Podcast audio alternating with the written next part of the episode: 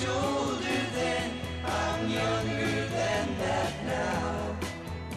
Hi, everybody. I'm Mark Middleton along with Bill Schaefer, and you are just in time for what we think might be one of the most interesting hours on radio. Of course, it's called Growing Bolder, and what you're about to hear is an entirely new narrative on aging, one that proves to you that age is not a disease. It's an amazing opportunity that we should all be grateful for, proud to achieve, and anxious to celebrate, and that's what we're going to do right here right now. Man, in that 15 seconds, you proved it's the most interesting show on the radio. You don't hear that kind of talk anywhere else.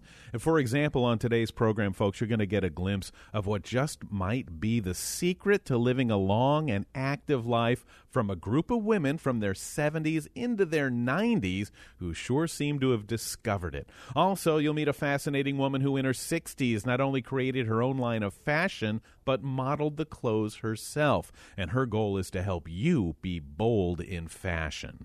But first, he's the creator of the NBC hit show Council of Dads. Now he's taking on a new challenge, helping point out a different way for us to be able to push through our toughest challenges. Bruce Feiler standing by with some important advice on surviving our own personal life quakes. Ordinary people living extraordinary lives. It's time for Growing Bolder.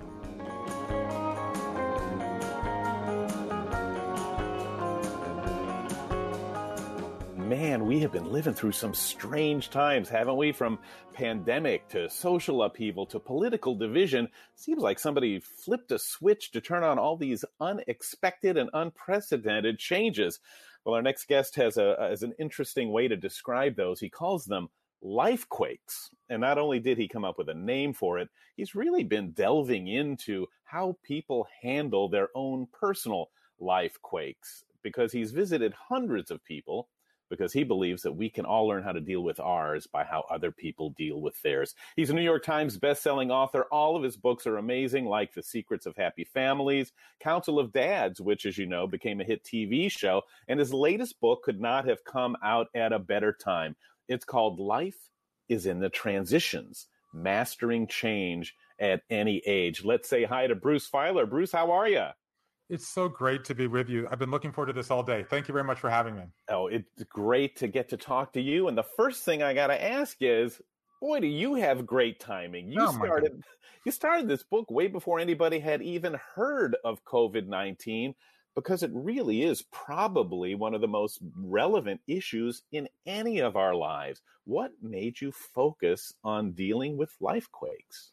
Well, as you mentioned, and you're so you're just dead right about this, is just that, that we're all going through this life quake right now, right? And a life quake is something that's kind of high on the Richter scale of consequences and has aftershocks that last for years. And I started writing about life quakes because I went through one myself, and I just got walloped by life. I got cancer. I almost went bankrupt. My dad, who has Parkinson's, tried to take his own life. And there really wasn't a book that I could find for how to deal with these periods when life seems to be coming at us from all sorts of directions. So I head out, I headed out on this journey, crisscrossing the country, collecting life stories of Americans in all 50 states, people who lost limbs, lost homes, two-time cancer survivor who climbed Mount Everest, a high school dropout who earned a PhD and helps non-traditional students, military veterans who lost limbs. And what I was trying to figure out, and I then had a team of 12 people, and we combed through these stories looking for patterns and takeaways that it could help all of us in times of change. And as you said, I've been working on this for five years. And then lo and behold, my book, Life is in the Transitions, comes out when the entire planet is going through a life quake at the same time. Yeah, it really is fascinating. And this topic hits home because it may be the only thing that all of us humans have in common no matter where we live, where we're born, how we grow up, what we do. We are all going to face life changing obstacles. And Right. I think in the past, Bruce, we all have tried to just act like it was never going to happen. But books like yours start to make us think is it good to prepare for those things in advance? And how in the world do you do that? Well, you know, as you know, actually, one of the trap doors, if I can just geek out on this for topic for a second, that really opened this whole book up for me was realizing that actually every culture has kind of a, a a set shape that they think life will follow. In the ancient world, they thought life was a cycle. In the Middle Ages, they thought life peaked at middle age and then it was straight downhill. No new love at 40 or a new venture at 50 or, you know, and uh, relocating at 60. And then for the 20th century, we were, we were told, don't worry, science and technology and, you know, uh, industrial revolution, lives are going to go straight along. We're going to have a few crises at birthdays that end in zero, like the midlife crisis at 40. This all turns out to be bunk. Like these changes happen whenever. In, in the pandemic we're in now, like you may be 40 and you may have the midlife crisis that, that we were told, but you may be 27 and a half and you're in a crisis or 67 and a half and you're in a crisis. And my data show we're going to have three to five of these life quakes in our lives. The average length is four, five, or six years. That means half of our adult lives we spend in transition. And yet, this is the first new book about transitions in 40 years. This is the first new model. And so, yes, we have to realize our lives are nonlinear. That means more transitions. And I've identified like a toolkit that can help you deal with it, whatever area of life you're dealing with and whatever time of life you're dealing with. Well, uh, it's like a life preserver for all of us as we go through oh, these things. That. And you, it, don't you think it seems like once we hit 50, 60, 70, these life quakes, they, they tend to become a little more seismic. You know, we deal with disease and death and, and loss of identity, and maybe we start to become more isolated in our lives. Did you find that in talking with people that, that it is more difficult as we get older? And are there ways to, to help get through that?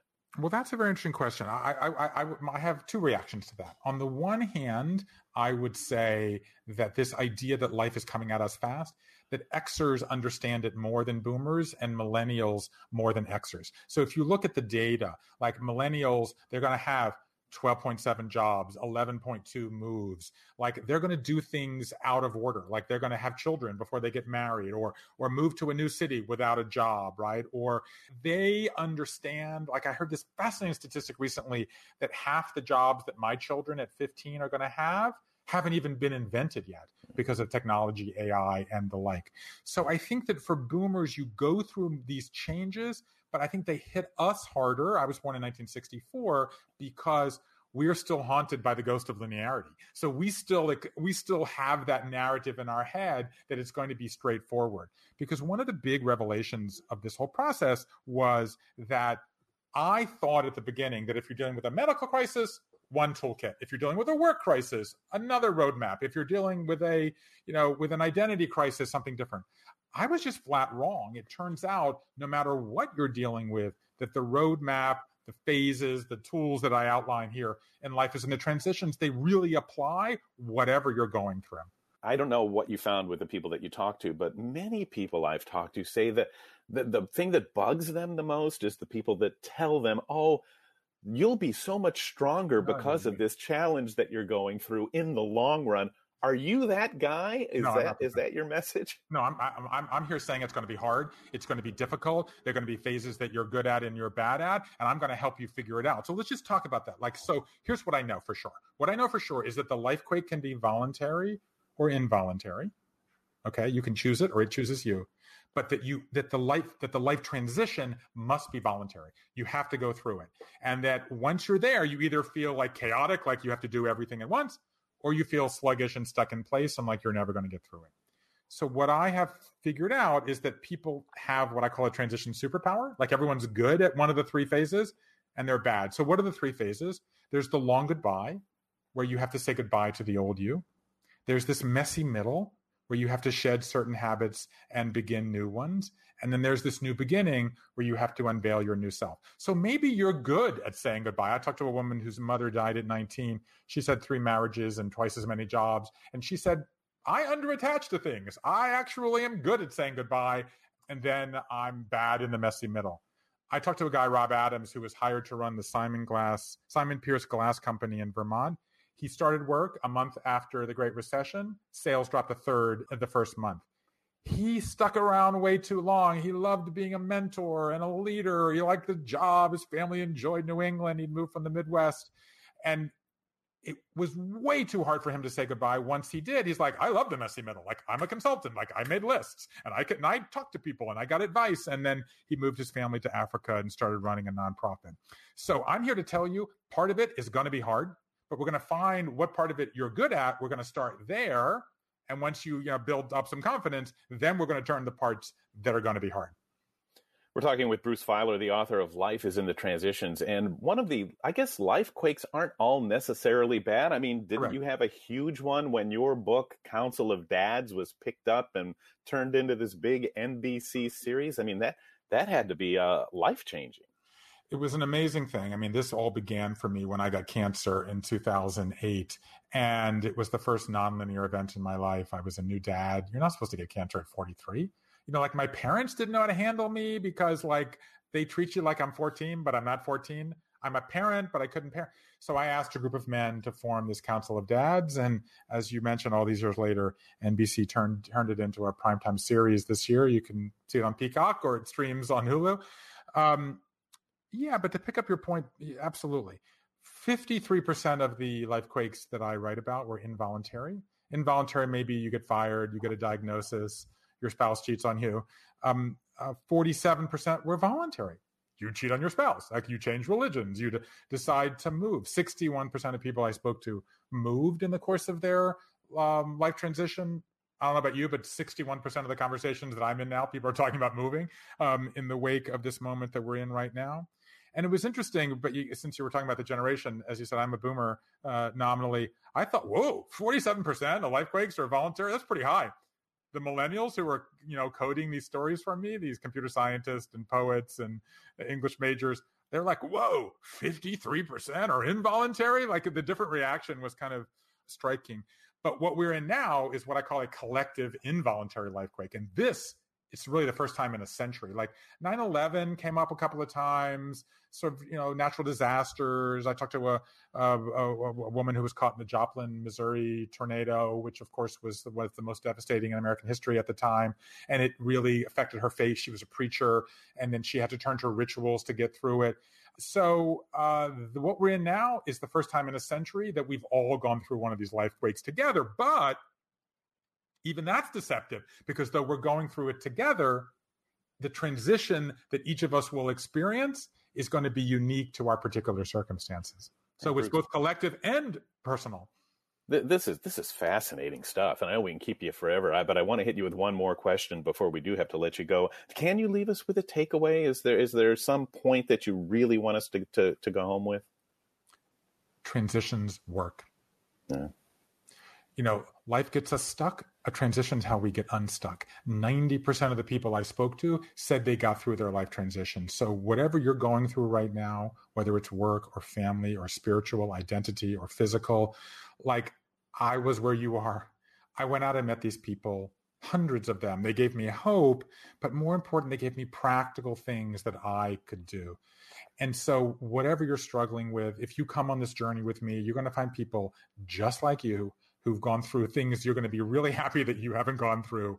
And you're going to find things you can do tonight, tomorrow, the next week, so that whatever you're struggling with, whatever transition you're in, I'm almost prepared to guarantee you, we're going to help you do it a little bit better and a lot more effectively. Like we can get through this together.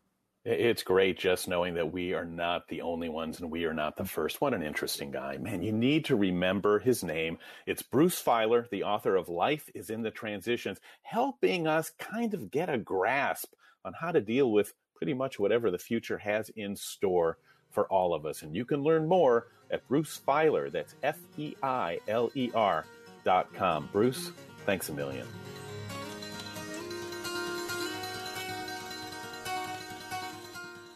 Up next, how a broke and divorced 60 year old woman went from receptionist to fashion designer to social media sensation. This is Growing Bolder. Support for Growing Bolder provided by Florida Blue Medicare, official sponsor of the Epcot International Food and Wine Festival this year, offering unique experiences and special activities, both in person and virtually. More information at floridablue.com/magic. Check out Growing Bolder TV, airing on public television stations nationwide. Visit growingbolder.com/tv for program listings and where to watch.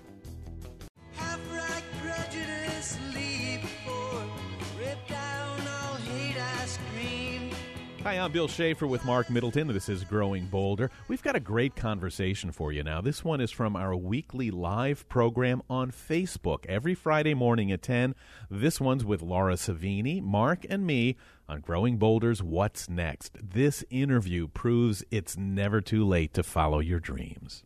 Uh, her name is Arlinda McIntosh, and she truly is one of the most unique, creative fashion designers around. Her own clothing line, Sophistafunk, is truly the rare lifestyle brand that actually appeals to women of all ages. Not easy to do. And folks are going to love her story because it's another one of those where she never set out to do it. Yet her designs have been worn by some of the biggest names there are, starting with P. Diddy and Lauryn Hill, Mary J. Blige, and Queen Latifah. That's a pretty good list right there.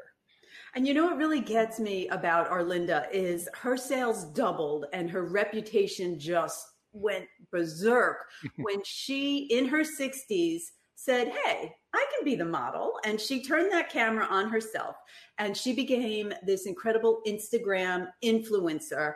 And she is rocking it, not just with her fashions, but with her being the model of her own art. I, I love this lady, and she is with us. Arlinda McIntosh is with us live from her home in New Jersey. Good morning. Good morning. Good morning. You know, Arlinda, one of the things that I love, well, there's a lot of things I love about your fashion, but one is that you um, really integrated the history of your family into one of the pieces, which is the gathering skirt. Could you uh, talk about how that came from your family in North Carolina working in the cotton fields? Well, my mom, I used to watch my mom and her sisters and friends as they worked in the cotton fields. And I particularly remember the the dresses that they would wear or skirts that they would wear, I would remember seeing them throughout their like throughout the day. I'd see them in the fields, then I'd see them in the kitchen, then I'd see them going to the marketplace or what have you. But I used to remember seeing their the, the way the sun would shine on the, the, the fabrics as they were picking the cottons and you know if, if, the wind blows the way the wind would take the cotton and is it just became like music, you know, to me. It was just beautiful to look at. And watching them use the bottom portion, they would pick up the hem from the bottom of their, you know, the hemline, and they would bring it up to their waist and pin it. I'd watch my mom pin it, and then it would become like a pocket. So I, at the, of course, during that time, I just was seeing things. I just remember things. So as I grew into this business, uh, I started using the things that I remember to make it be a fashion statement. And the gathering, I named it because that's what I used to always see. They would gather in the cotton fields, or my mom would gather. My mom was a, um, a minister in the church, so she would always have gathered people in the house, gathering in the living room for various things. Or you know, we would always. Oh my my mom's house was always full of someone else's children, as mine was as I grew up and as I became an adult. So it was always about gathering. So I thought, wow, that's a nice name for this skirt with all these little gathers here, and it does so much. So we um, named it on Instagram. The hashtag is one skirt, endless possibilities, because it's kind of like us, the one people each, but it's so many possibilities to us all. How do you describe what you do? I mean, what are you going for when you create fashion? What separates what you do from others? What's your trademark? Good question. I don't, I didn't set out to try to do anything. I just do what I like. I like, and, and I'm showing, I showed the gathering skirt because it's our most popular and it's, we have five different lengths and it does so many things, but I never set out to say, oh, I'm going to do this and this is my target market and what have you. Actually, when people ask me, I won't say it here. When people ask me, well, who's your target market? I say, well, anyone with a bottom. I want to so I don't say bottom, but you know, it's just about doing things that make me feel good. And I put them out there. And every, from as you said before, every age, every race, every size, body type, it it fits. I don't I just don't know limits when it comes to fashion. To me, it's just clothes. You know, it's all just fabric. We just harmless fabric that we do things to. We manipulate it and let it live. Arlene, you said something in that answer that, that really struck me is that you really hadn't intended to do this. And that's, and the key, isn't it? I mean, we, we all daydream about maybe creating a product or starting a business or, or, or expressing ourselves, but we stop from doing it because we're too scared. What was it that pushed you to say, you know what, I, I'm going to give this a shot? Well, I was married at 19 and on the way to divorce by like 20 and and and as you know over the years we finally divorced but i came home from lunch one day to surprise my husband because he was such a cutie and i wanted to go and surprise him but he had surprised me he had left so i i had to get back to work first of all so i i didn't know what was going on you know i tried to reach him i didn't have a cell phone back then i tried to reach him via payphone no answer so i had to go back to work i went back to work and I'll try to make this fast. Um, I went back to work and I think I finished out that day. And then I came home and tried to reach him again, no answer. Finally, I realized, okay, he's gone. We did finally talk. He didn't want to be in anymore. Okay, fine. You don't want to be here. But I have these children and I have something that I have to do. So I didn't think about sewing. I actually, I had a job. I was working for a cable company. I didn't know I could sew because that's one thing that you're taught as a little black girl. You're taught how to use a sewing needle. So, or maybe a little white girl, whoever. I know for me, I was taught how to sew as a little girl. But um, one of my friends, Kathy, she said to me, Linda, why don't you make us? Because I called her to tell her Mike had left. Like, what do we do? Well, you know, what am I going to do? I got to get rent. And I only had like three weeks. So she said, well, why don't you make us something to wear and we'll pay you? And I'm thinking, make you something to wear. That you can go to the store and get something to wear. I'm not going to make mm-hmm. clothes, like make you something. So anyway, I did it. I went, I had about 20, I think I had like $28. I kind of remember that number. And I went to this little cheap little fabric store and I bought denim. So I bought the denim home and I cut it up and I used rocks and I messed it all up and bleached it. And I made five dress jumpers. And um, they came over that Saturday and they bought them. They each paid $25 for each piece and I made that 125. And of that 125, I took 25 out and I went back and bought more. I thought, let me go buy more fabric. And I took $5 and I bought five rows of pearls, these little cheap dollar pearls. And I said to them, if they, if I do this again next week, could y'all come back and bring people? So they was like, yes. So they came back and I gave them each a row of pearls. And that $20 that I had made, I took that and went back, got more cheap fabric and it it was an off price store, so it wasn't cheap. It was just like a dollar a yard and what have you. So I made more clothes, and I bought. I took money from the other money that I first saved, and I bought Welch's grape juice, the white one, and the white grapes because you know I had to make my event look cute in my living room. And I started calling it that day wine and cheese fashion fairs, and I'm like, oh wow, I could, I could really make my rent doing this, but I didn't think past I only thought I'm doing this in the meantime because maybe he'll be back. So, but then I ended up here. You know, Arlinda, the thing about you that gets me is that you were in a job that doesn't sound like it was really very creative, but all of a sudden, I was a receptionist. You were a receptionist. Yeah. Uh, uh, how did did you know you had this creativity in you that you could literally make something beautiful out of almost nothing? You know, when I never thought about it. I just became. Even at at um, when I worked at the company, sometimes I'd be sitting there making sketches, but believe it or not, the sketches were of bugs and trees and limbs, and I write poetry. So I that's what my, my I would have to say my creativity was more in poetry or writing. So no, I never thought about it in the way of clothing. You know, make take this fabric and make clothes for people to wear that just happened. Uh, I happened to find out that that would pay some bills, so I continued to do that. Folks, we're talking with uh, Arlinda McIntosh, who is, is, just a tremendous success story. Uh, she shared with us what, what really uh, what was a business model, a business plan, and a marketing plan early on. Uh, and now, you know, some of the biggest names in entertainment wear her designs. But, you know, we're, we're interested, Arlinda, also in what prompted you to turn the camera on yourself. When did you decide, and were you surprised by the fact that when you began modeling your own clothes, you became an Instagram sensation?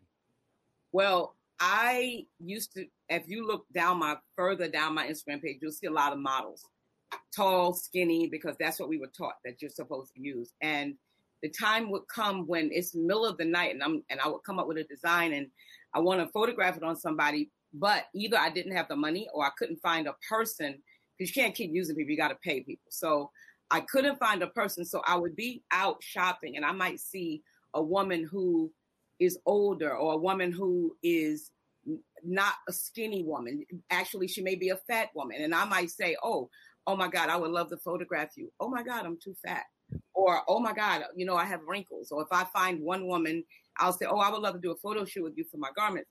Oh no, I'm too fat. Or I'm too, it's always, I'm too something hmm. when they're older. So they would always say, But I have a young daughter and she's tall and she's slim. And I'm like, But I don't want her.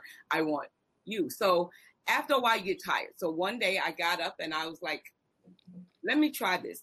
I was in, I was uncomfortable and I was the one shooting it. So I'm mm. like, oh my God, people are going to think, look at this lady here, you know, whatever. But you have to do what you have to do. So I took the photos, I posted them, and it was like, wow, look how many people like this photo. Wow, that's crazy.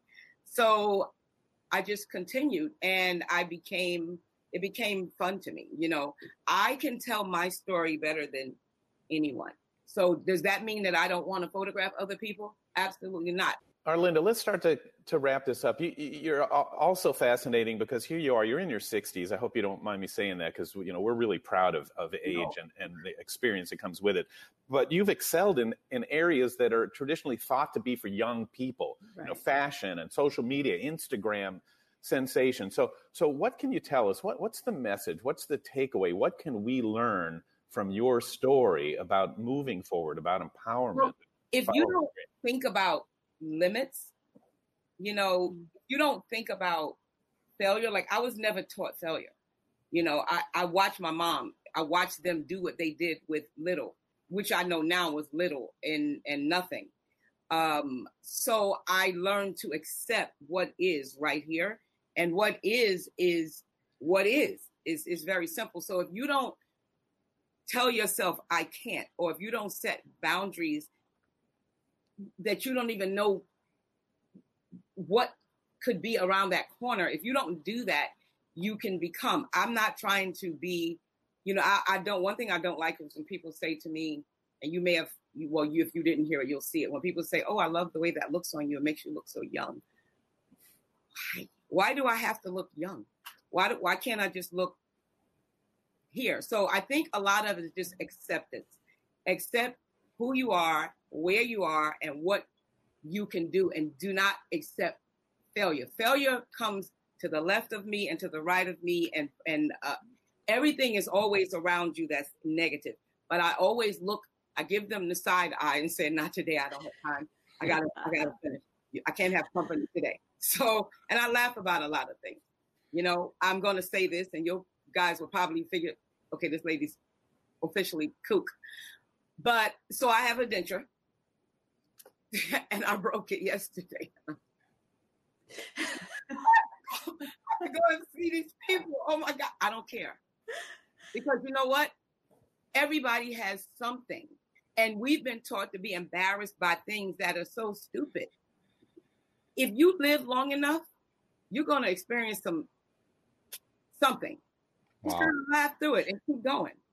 Thank you for giving us the courage to be who we are, to wear bright colors, to what we were saying last week, Mark, to fly our freak flag. I mean, yes. what you're doing is incredible to give us the bravery. I love what you were doing there layers and tying shirts, skirts around you. Uh, who knew we could do that when you weren't 20 years old? You can make Thank that you. happen. That was the talented and inspiring Arlinda McIntosh from our Growing Bolder What's Next program, which is live every Friday on Facebook. You know, Bill, it's so inspiring to have the opportunity to meet people like Arlinda. Uh, I, I love the fact that she said she never really set out to achieve the success that she has.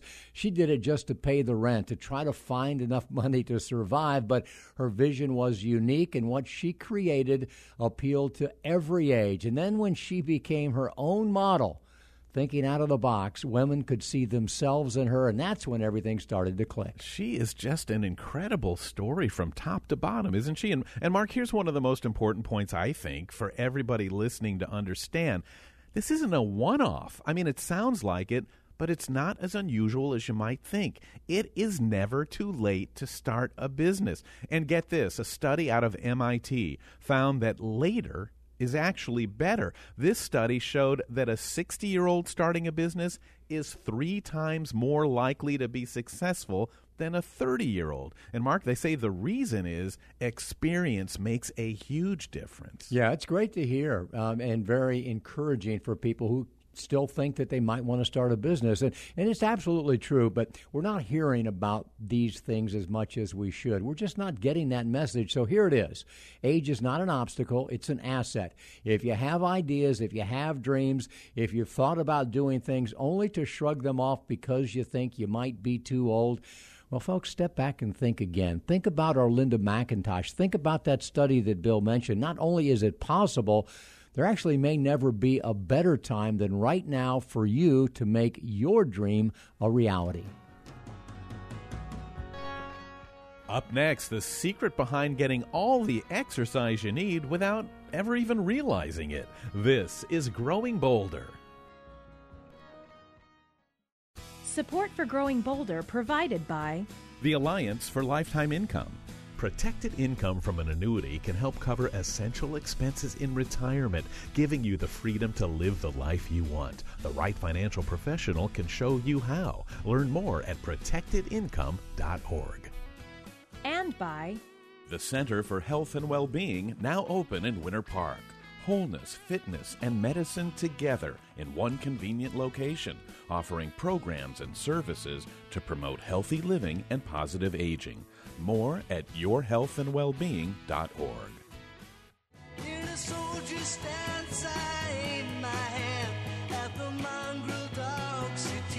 Are you doing as much, seeing as many people, in contact with those you care about as much as you should be?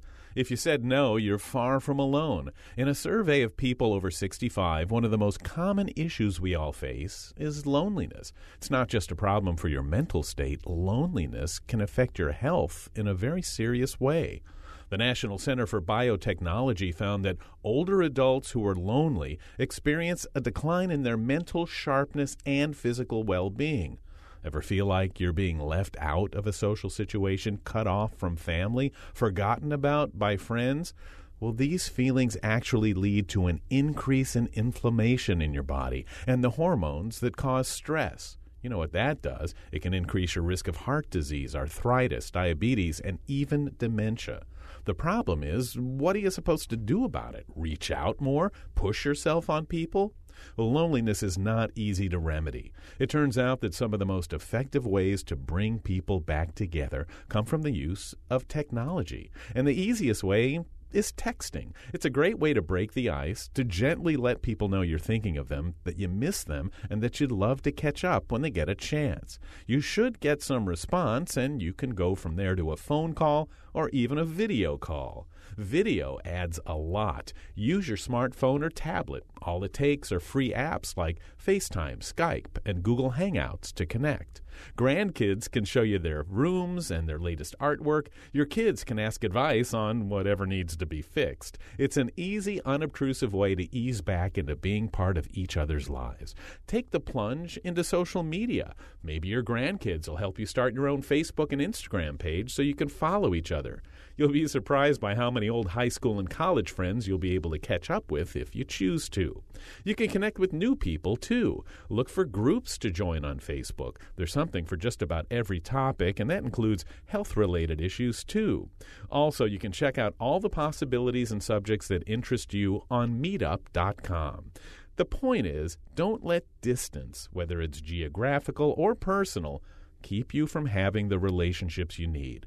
Take advantage of technology. You'll be glad you did. And if you're struggling with loneliness, by all means, reach out for help. More information at growingbolder.com slash Medicare.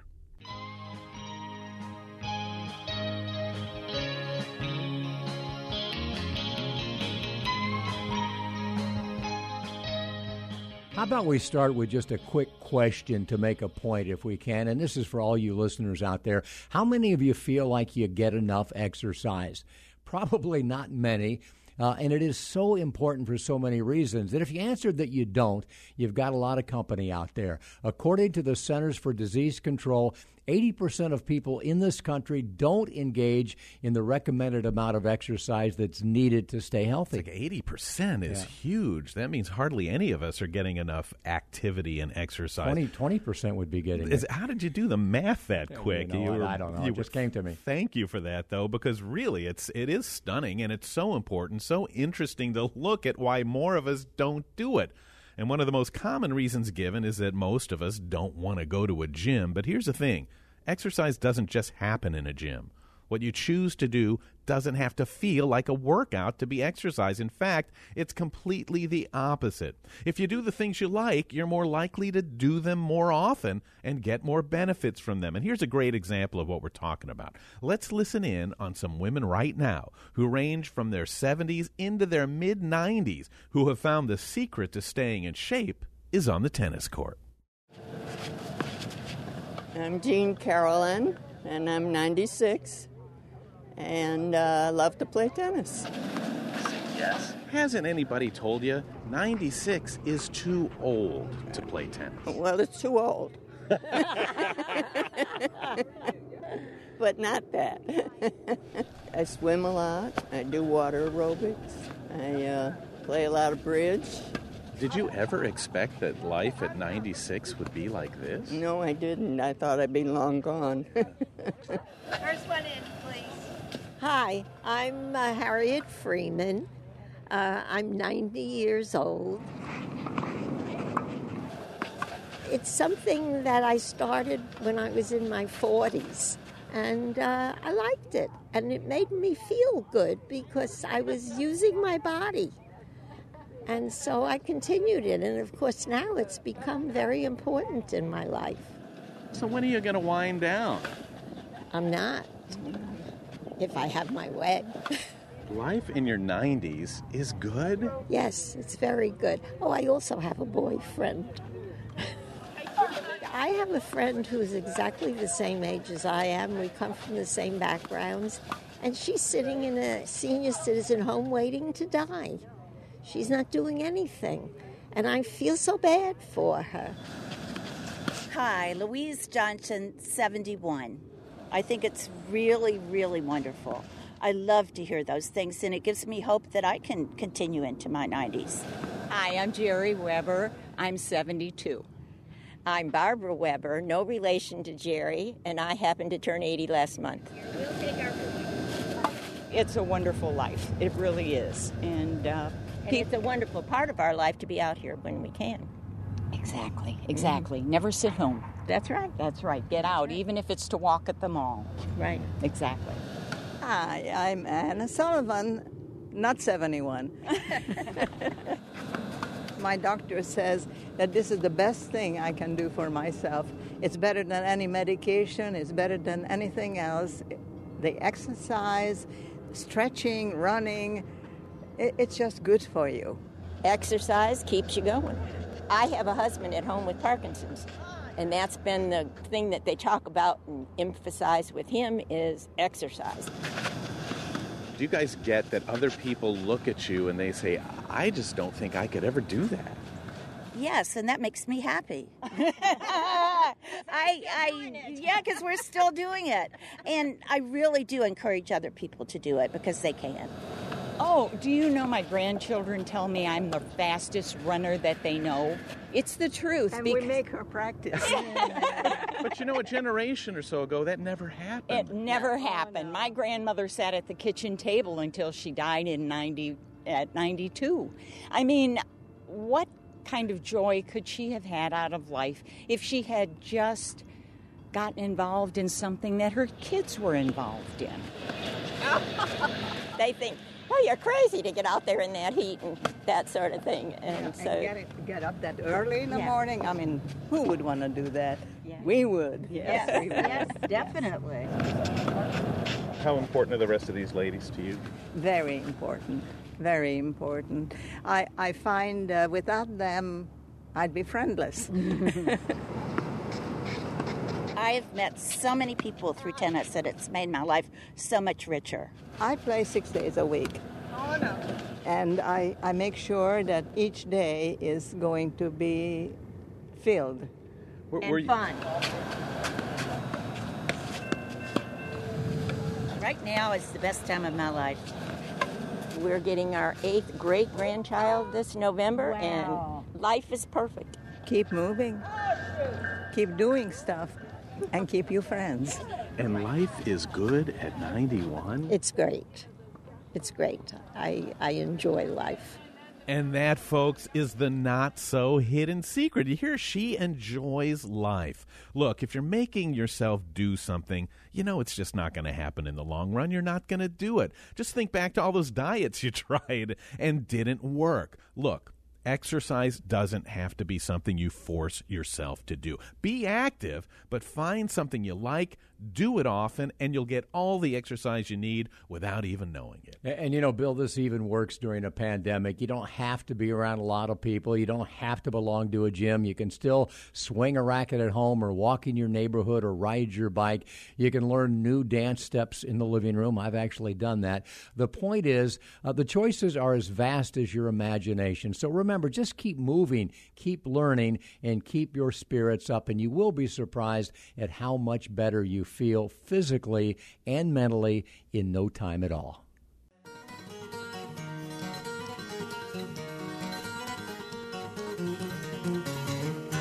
Up next, what's on Mark's mind today? Stay right where you are to find out because it's going to be a good one. This is Growing Bolder. Support for Growing Bolder provided by Winter Park's new Crosby Wellness Center at the Center for Health and Well-Being.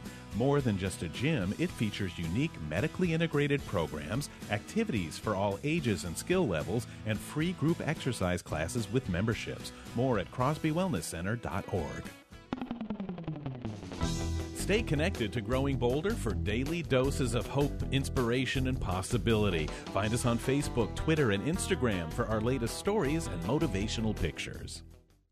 When it comes to financial planning for retirement, some people say, hey, I can handle my own finances.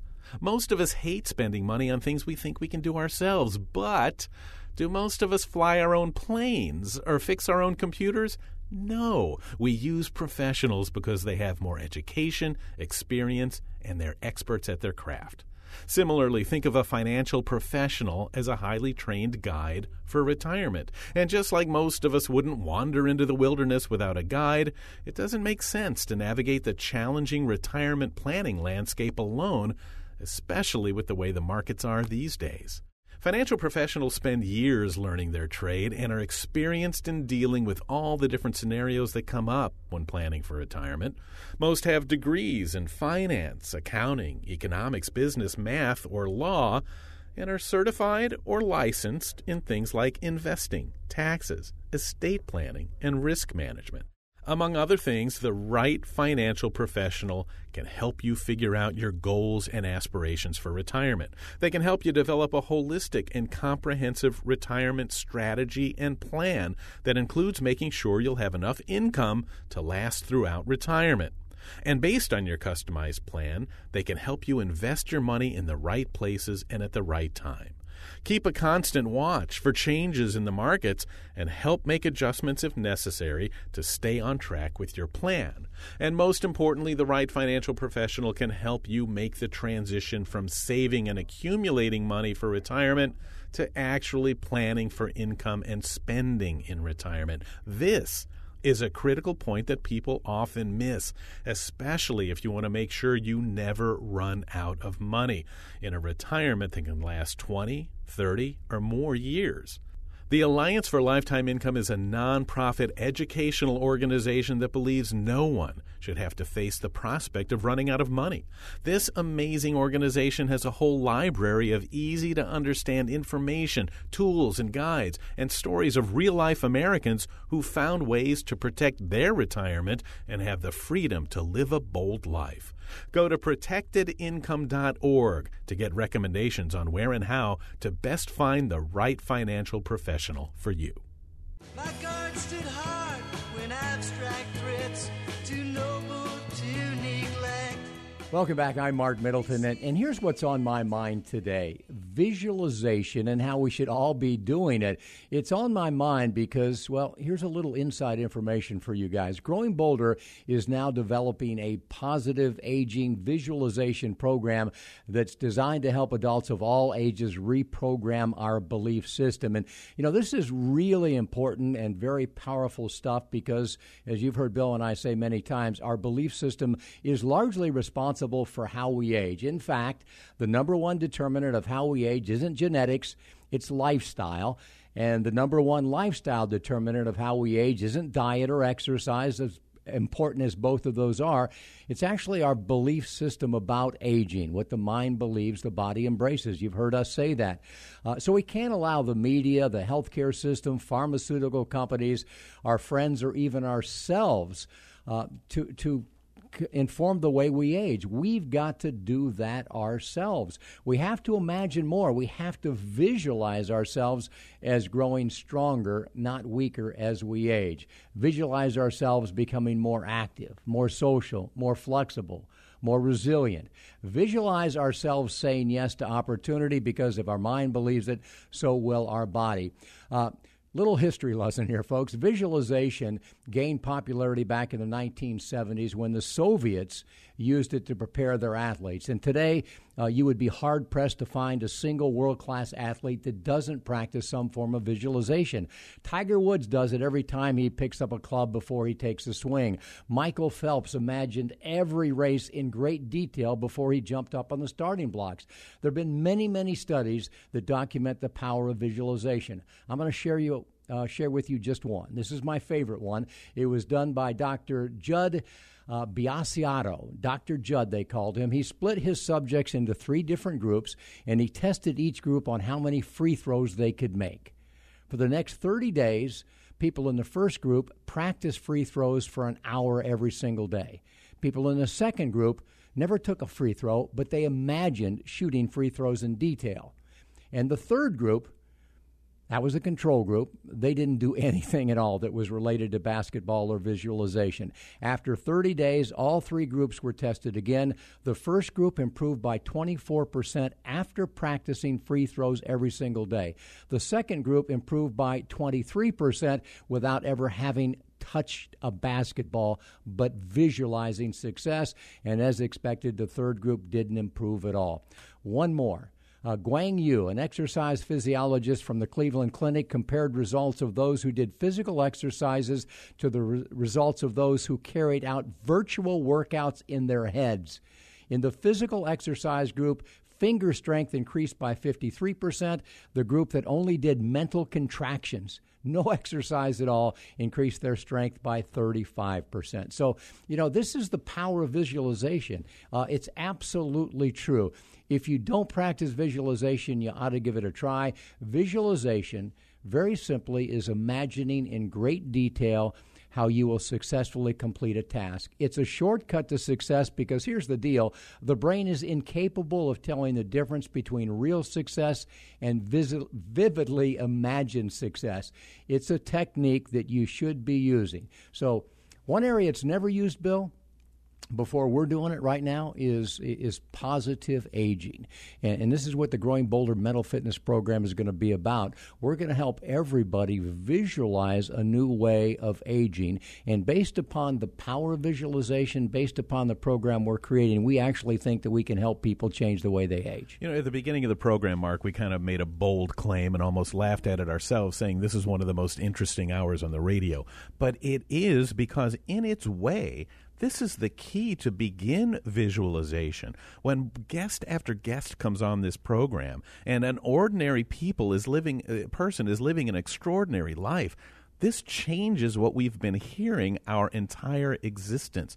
People that are living large, that are starting businesses, that are doing athletic things they never dreamed of doing at this age. When we hear that they're doing it, we start to wonder Can we do it too? And more times than not, the answer is yes. There you go, putting a bow on it. Every every guest we had today, Bill, uh, in some fashion or another, uh, exercised visualization. Arlinda McIntosh, she visualized something that people thought she couldn't do.